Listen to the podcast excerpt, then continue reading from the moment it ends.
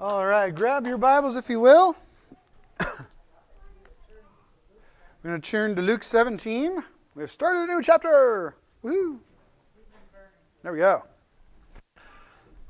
So I'm going to be uh, changing things up a little bit here this morning. So I'm going to be reading from a translation called the, the Kingdom New Testament. So uh, one of the commentaries that I use by N.T. Wright. Um, so he's basically written so much commentary on the New Testament. He has basically already translated his own entire New Testament. So he, they just kind of put it together into one, into one Bible. And I really love the way that he uh, uses the, the, the, Greek syntax here. So we're going to read, I'm going to be reading in the, in the Kingdom translation. Oh, I should have changed the translation up there. Um, so this is Luke chapter 17, verses 1 through 10. Jesus said to his disciples, There are bound to be things that trip, trip people up, but woe betide the person who brings them about. It would be better to have a millstone hung around your neck and be thrown into the sea than to trip up one of these little ones. So watch out for yourselves. If your brother sins against you, rebuke him. And if he apologizes, forgive him. Even if he sins against you seven times and turns around seven times and says, Sorry to you, you must forgive him. The apostles said to the master, Oh, give us greater, greater faith. Well, if you had faith, replied the master, as a grain of mustard seed, you would say to this mulberry tree, Be uprooted and be planted in the sea, and it would obey you. Supposing one of you has a slave plowing or keeping sheep out in the field. When he comes in, what will you say? Come here at once and sit down for a meal? No. Whoop. Yes. Uh oh. Something happened. We'll fix it later. No, you will be far more likely to say, Get something ready for me to eat, for me to eat.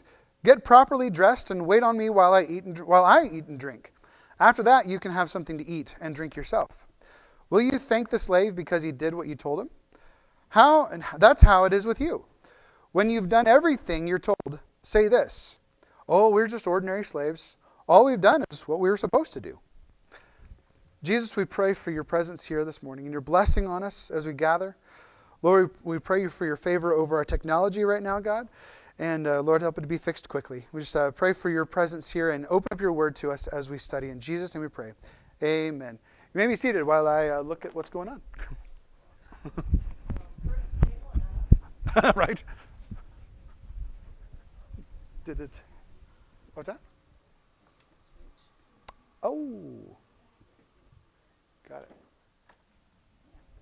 Ah, okay. Whoops. Cool. There we go. Ta-da! Okay. Sweet. Fix that. So I'm moving away from this. Sienna did it. That's what happens when I wear a dress.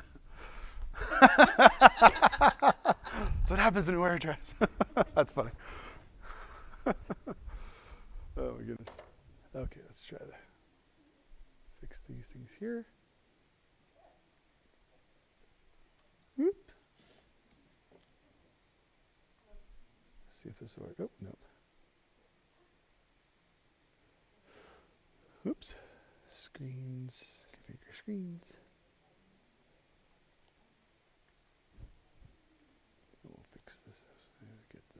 Yeah. You can tell you have a fancy Wi Fi router when. Okay, what's going on here?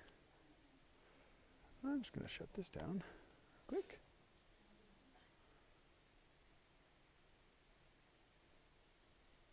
Just a moment, just one more second. It likes to be done in order.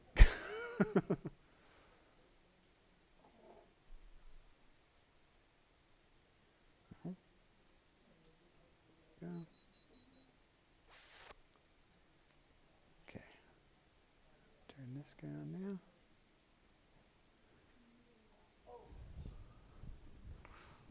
Wait for it. I have to do this again. We shall see. Yep.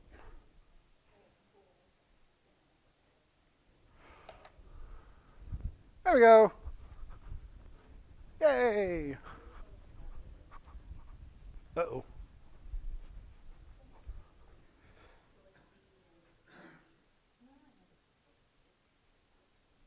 Just a minute. Whoop.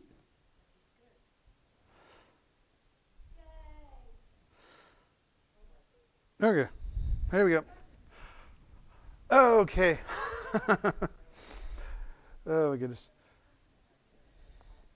This is fun times. Wait for it. There we go. Okay.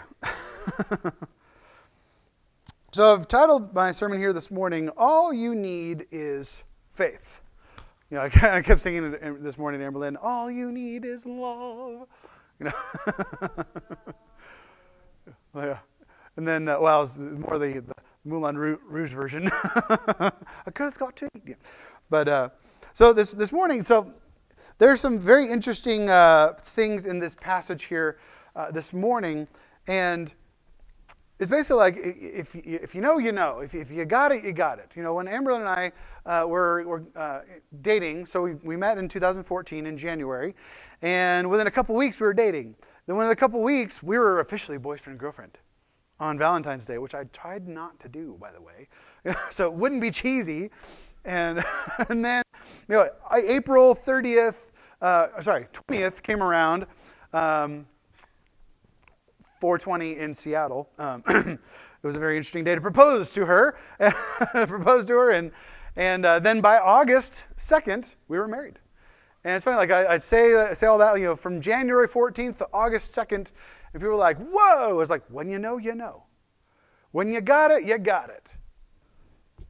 Just kidding. It was her. All her. yeah. When I knew, I, knew. you know, when I knew, I knew. When I got it, I got it. When you have it, you have it. And that's what we're talking about here this morning with faith. Is that all you need is faith because when you have faith, you either have it or you don't. When you know, you know. When you have faith, you have faith. There's not higher and lower levels of faith. When you've got faith, you've got faith.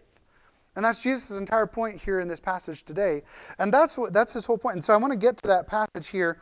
And so here's our main point is that all you need is faith in a big God in order to love, grow, and forgive. Everything that he's saying to these people in this passage here can be summed up with that statement. All you need is faith in a big God to love, grow, and forgive. So let's kind of break down this passage here this morning as we go. So uh, the, he compares a couple of different things. So he talks about stumbling block, and then he also compares it then later down, later down um, in, in, verses uh, 3 and 4 to, a, to sins against you. So there's stumbling blocks and there's sins. And there's and they're two different things, and we're going to talk about that. They're different. Stumbling block is a snare, as, as the Old Testament in Psalms defines it. So it's like someone plotting and, and, and uh, it's this nefarious purposes in the relationship to become a stumbling block, to throw themselves at you, right? There, there's such a, uh, what is it, what's in football, they call it a, um, um, what's it called? When the, when the offensive guy like goes down and illegal shoot, it's just, I had it in my brain like two seconds ago. No, not targeting. No, it's like an illegal block by the offensive, like basically where he just kind of ducks down so the guy trips over him. And, but anyway, I don't remember.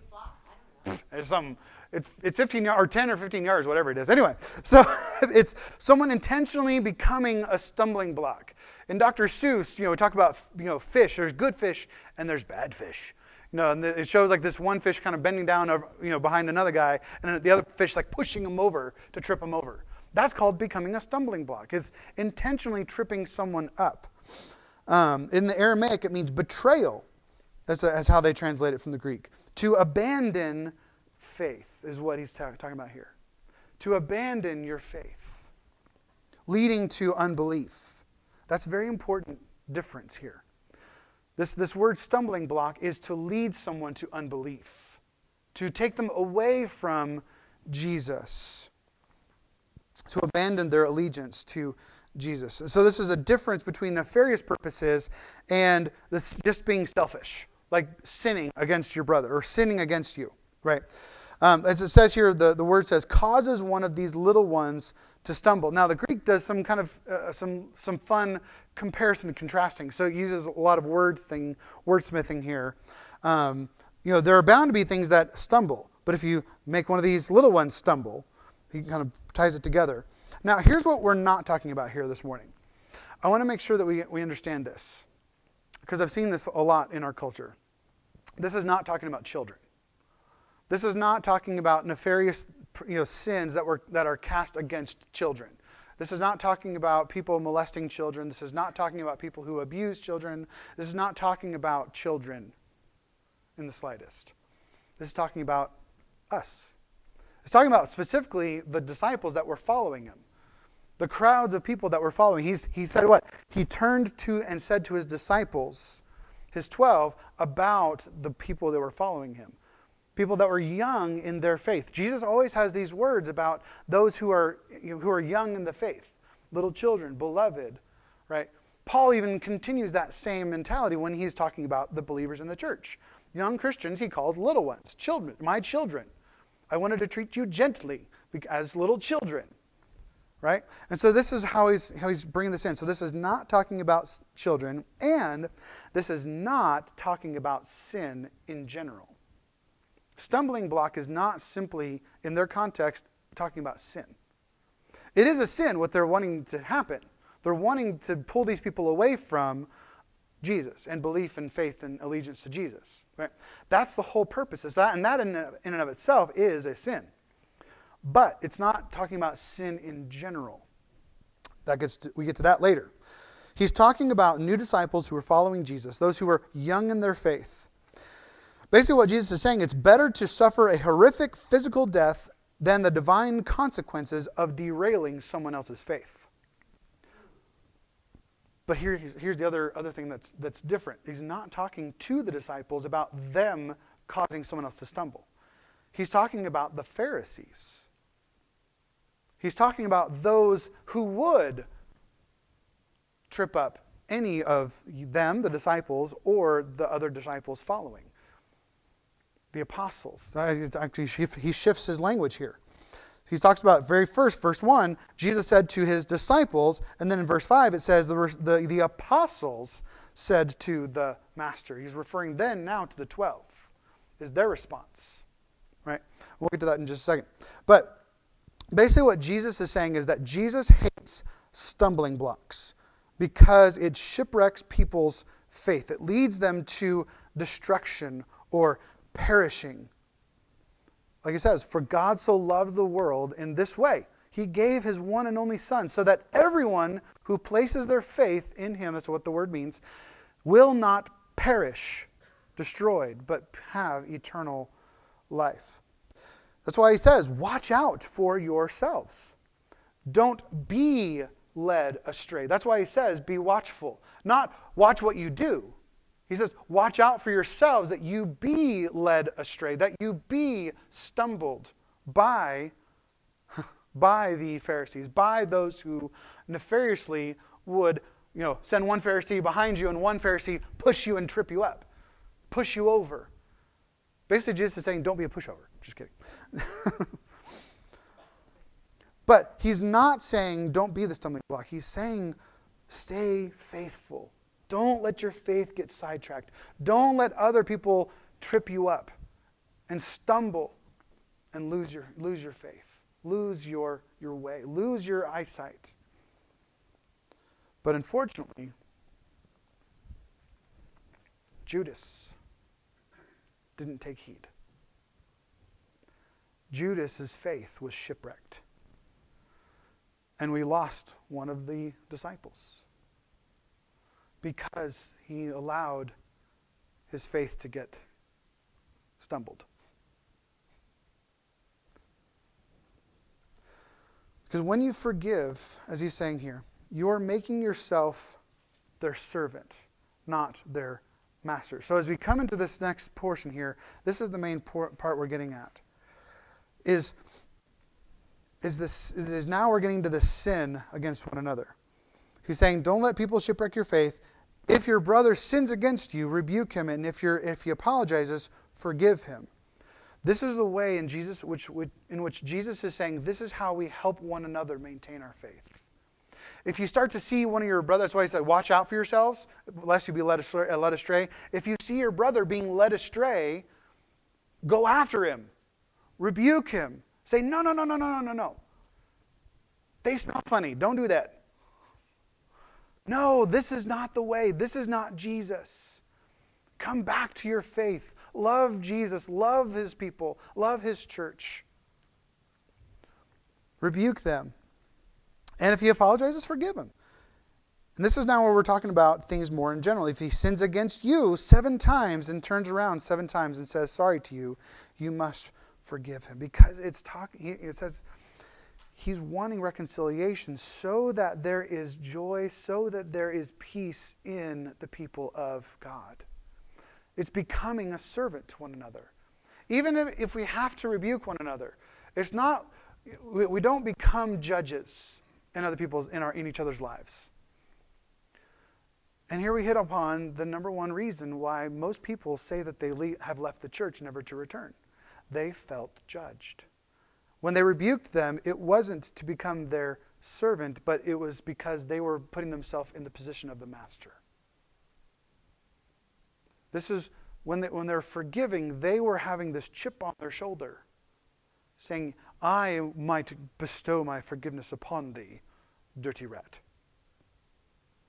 If you do such and such right and do such and such and meet my expectations for what reconciliation looks like. Versus if we switch that and flip it on its head, because that's the way the world does things. That's the way the Pharisees did things. That's the way that the Sadducees did things. That's the way that religious people do things. That is not the way in the people of God. When we discern each other and discern, okay, are you in, are, is something going on? I feel like you're falling away. I feel like you've given up. I feel like you've gotten burned out. I feel like you are, there's something going on. You're not showing up. What's going on? Not because, why aren't you showing up to church, sinner? But, man, my heart breaks. Are you hurting?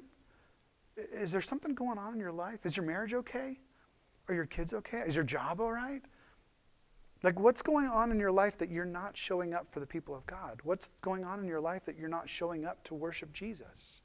And doing that for one another out of compassion.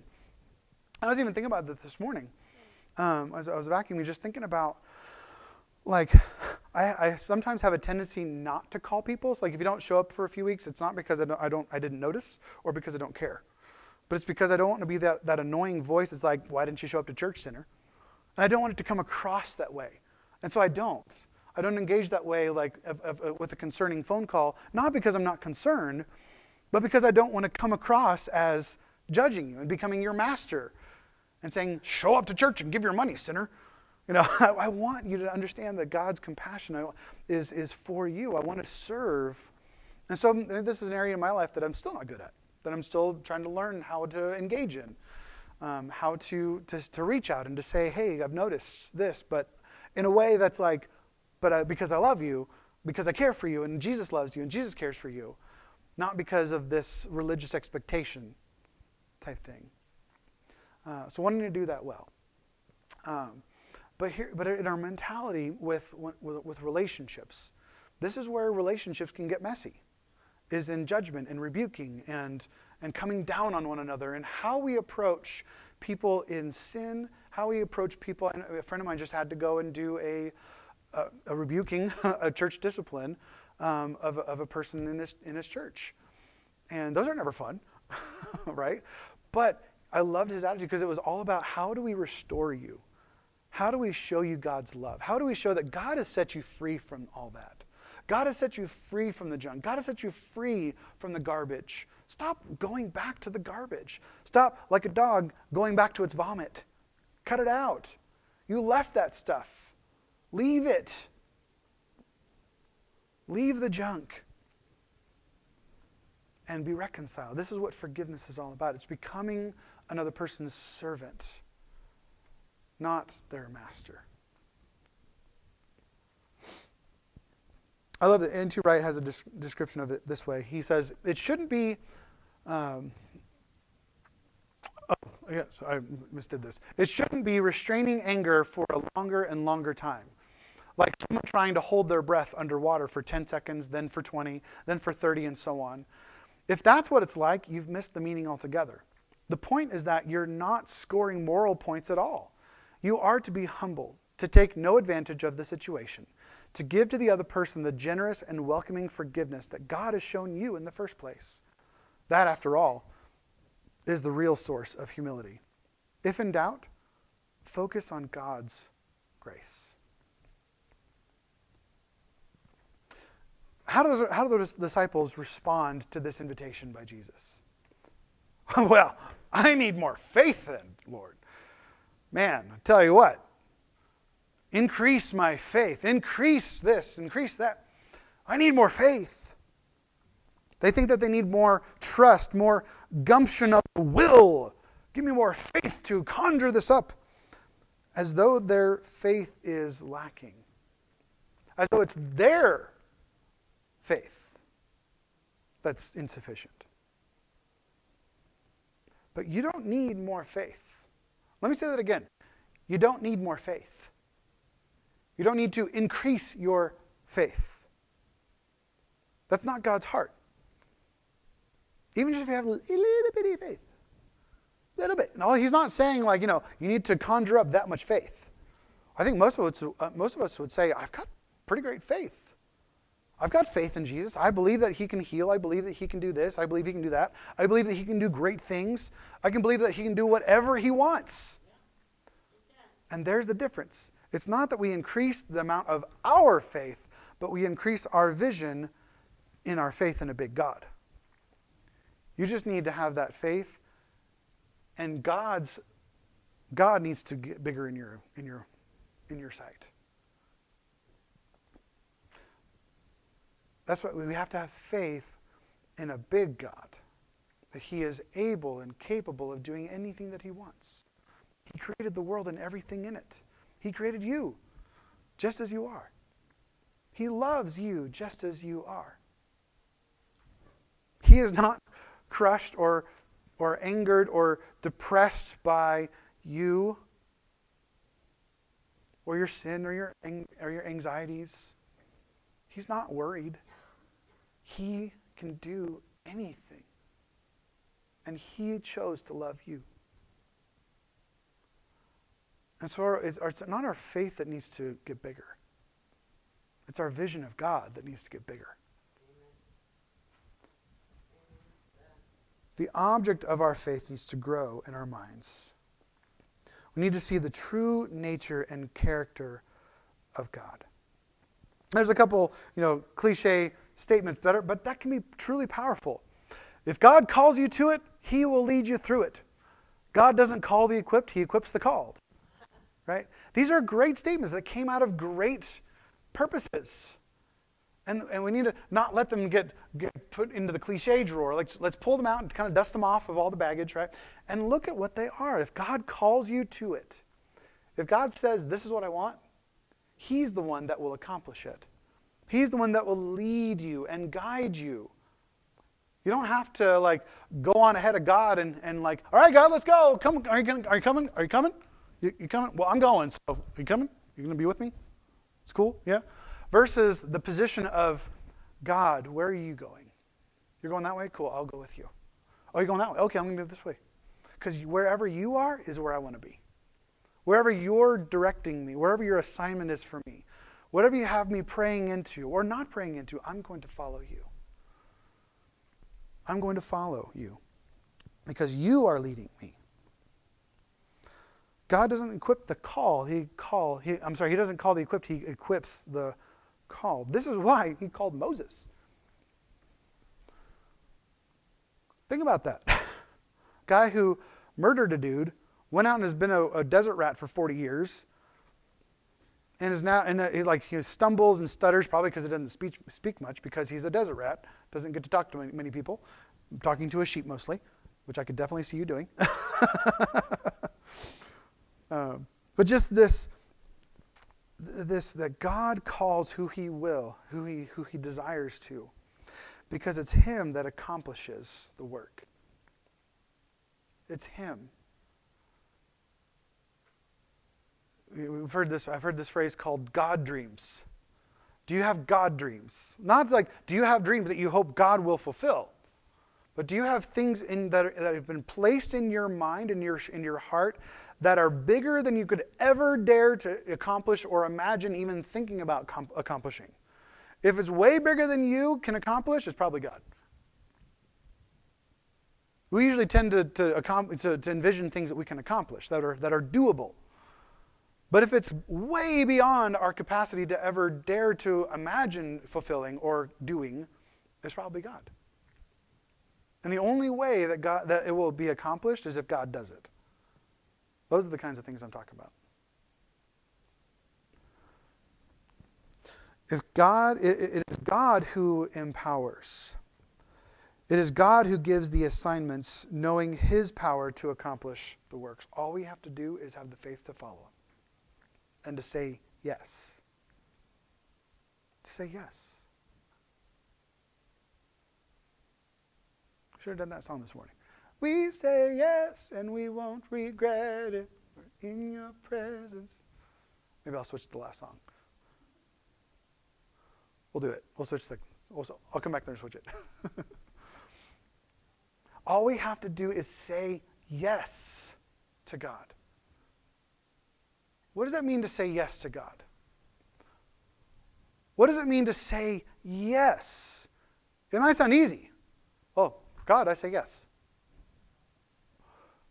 Well, what, to what? How do we understand his desire? How do we understand and know? Well, first and foremost, we got to spend time with them. Do you spend time with the Lord? Do you have a weekly regime or, or, or regimen? Not regime, regimen. Awkward. That would heavenly armies. I'm cool with that. Do you have a weekly regime that you're that you partake in? Do you have a, a, weekly, daily regimen that you partake in, that you spend time in His presence?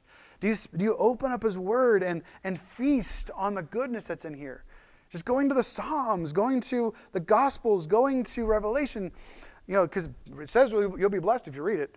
Maybe freaked out, but also blessed. But are you picking up His Word? Are you picking up other authors? Are you gathering together with other believers throughout the week for encouragement? Are you, how, what, is, what is your spiritual, what is, what is, how is the way that you're actually engaging in a relationship with, to, with God to where you can hear that which God wants you to say yes to? Do you have a place where you have in your life that you are able to say yes if He speaks? When He speaks? How He wants you to grow and mature? What He wants you to do? Who is someone that you want to, he wants you to share the gospel with, to spend time with? Maybe a scripture passage he wants you to go and, and read. What is an area of your life that he wants you to grow in? We have to spend time with the Lord for us to be able to say yes when he says, when he speaks. We say yes, and we won't regret it.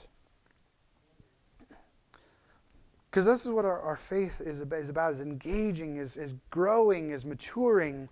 And uh, Paul talks about this in Philippians chapter 2. Therefore, my dear friends, just as you have always obeyed, so now, not only in my presence, but even more in my absence, work out your own salvation with fear and trembling. What he's basically saying is, I'm leaving, and so basically your growth and maturity is on your own now.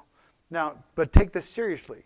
Don't just do this flippantly. So, like, fear is awe. Like, trembling is this reverence. So, awe and reverence um, in God's presence. So, and working out your own salvation means figure it out, is what he's saying.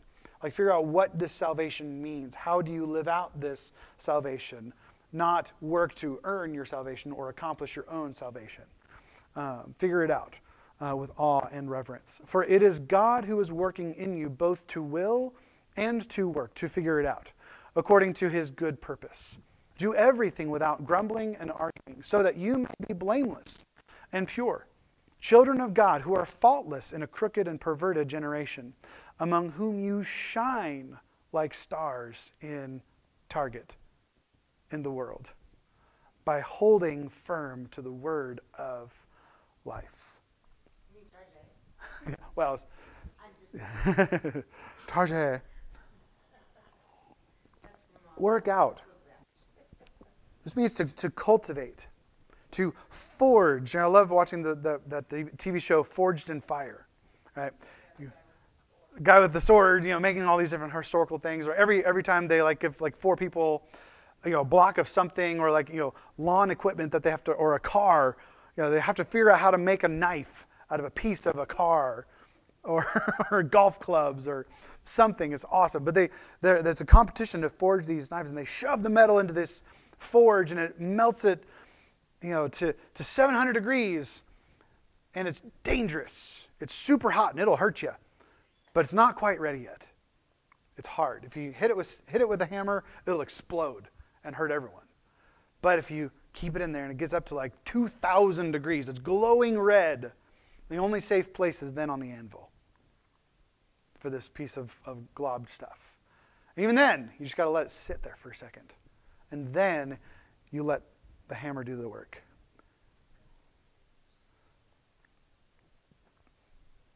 This forging of our lives. Sometimes we're, we're, in, a, we're, in, a, we're in, the, in the fire of life's trials, but we're not quite malleable yet. The only thing that can happen is that we hurt others because we're hot, but we're not yet malleable. But if we stay in the fire, stay in the, in the trial, stay in the difficulty, see it through, then the Lord can use that as a situation where burning hot for Him to mold and to shape us, to shape our lives, to form us, to forge us into what He desires, for us to be malleable, to be mature, to grow in our faith, to stick it through. To, this word means to, to fashion, to form. This is the cultivation and formation of maturity in a person's life. You know, 1710. This is what he said. This is how it is with you. Right? Talking about all these things about this, this servant and, and all these things we're getting into. Um, the slave, you know, are you going to say to him, come and eat with me? No, you're going to say like, hey, come, feed me a meal, get dressed, you know, and then you'll eat later. Right? So this is how it is with you. When you've done everything you're told, say this. So it's just our ordinary, we're just ordinary slaves, servants, doulas. We're supposed to do. When you've done all that you were commanded, you say, We are unworthy servants, we've only done our duty. this is what Jesus is saying. You never put God in your debt. This is humility. Doing and accomplishing all the things that God has worked for us to do, to grow in maturity and to grow into our faith, to grow into our, our, our shoes, right? This is our this is what God desires of us. It's not that we're doing him a, him a solid, you know, expecting a giant reward like look at all the things that I did. We want to just simply walk faithfully. Walk faithfully. We have bonded ourselves to Christ. We have bound ourselves to his service. Not that he needs us to do anything for he gives to all mankind life and breath and everything, right? But he wants us to enjoy him. That's our work. He doesn't even, he doesn't even need us to glorify him. He has glorified him in, in himself. By his creation, by our very existence, he is glorified. Because he is God. What he wants is for us to enjoy him. And that glorifies him because He designed us and made us and formed us and fashioned us to glorify Him, to enjoy Him, to have relationship with Him, to love Him and be loved by Him. That is our purpose. Humility is not self abasement and self flagellation. Oh, I'm so terrible. I'm such a dirty sinner. I'm not worthy. I'm a worm. That's not humility, guys. In fact, I can actually imagine God stepping out of heaven and saying, How dare you call my beloved trash? You are beloved. You are mine, and I love you. Don't ever say those words over yourself again. Don't ever speak those words over my son, over my daughter again. That is humility. Walking in our true identity, that is humility. Again, we don't forgive others to put them into our debt. Forgiveness is what we do because it's who we are. It comes out of who we are. It comes out of a heart that's been forgiven. And so we, we overflow with forgiveness, not because it's fun or easy, but because who we are. And if we don't do it, we're not acting in who we are, and life is going to be terrible. Living in that bitterness, living in that frustration, living in that frustration grows sour in us. And we forget who we are. We forget that we're beloved because we forget that someone else is beloved. We forget that someone else is forgiven. Forgive.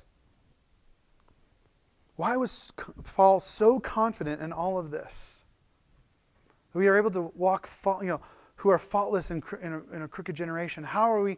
We can walk, we can do all these things without grumbling so that we may be blameless and pure children of God. How is he so confident that we could walk in this, that we could do this?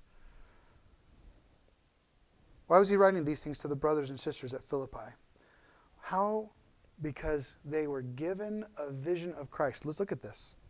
Philippians chapter 2 says, If then there is any encouragement in Christ, if any consolation of love, if any fellowship with the Spirit, if any affliction, I'm sorry, affection and mercy, make my joy complete by thinking the same way, having the same love, united in spirit, intent on one purpose. Do nothing out of selfish ambition or conceit, but in humility consider others as more important than yourselves. Everyone should look not to his own interests, but rather to the interests of others. Adopt the same attitude as that of Christ Jesus. And here's kind of an early church hymn that they probably sung this. Jesus Christ, who, existing in the form of God, did not consider equality with God as something, th- something to be exploited or grasped or held onto. Instead, he emptied himself by assuming the form of a servant, taking on the likeness of humanity. And when we, he had come as a man, he humbled himself by becoming obedient to the point of death, even death on a cross.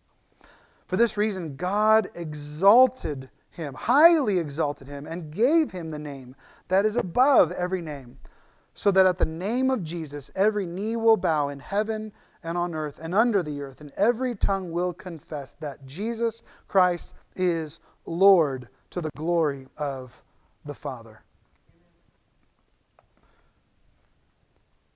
When we doubt our, our worth, we focus on the object of our worth. When we forget the worth of someone else and we're tempted to harbor bitterness and resentment, we focus on the object of their faith as well. We focus on their worth by seeing a vision of who gave them their worth. The object of our faith, Jesus Christ. Because remember, all you need is faith in what? A big God. A big God. To love, grow, and forgive. This is how we walk through our lives. This is how we walk in that confidence in our faith. This is how we can love and forgive others. Is by focusing and then we're, and then going all the way back to the very beginning, we will never stumble. We will never lose our faith. When we keep the object of our faith, Jesus Christ, as the, as the focus of our trajectory, the focus of our destiny, the focus of our affection, we'll never stumble. Because even if we do, He, will lift, he lifts us up. He is the one that sustains us. Keep going. Focus your heart. Because you don't need much faith. Your faith is faith. If you got it, you got it. When you made that decision, to follow Jesus and to, and to pledge your full allegiance to Him and, and His glory. You got it. That was faith. That's all the faith you need. That's what he's saying to them here. Mustard seed, that's what we got. It was given, it was planted, it's going to grow. And watch it grow. Planted this in you. For many of us, it could be just a few years ago, a few months ago. For others, it could be years and decades that you've been walking with Jesus, and now your faith is a giant mustard seed bush. Now go and plant those seeds of faith. Plant those seeds of faith around you. Watch as your faith spreads into other disciples as we make disciples.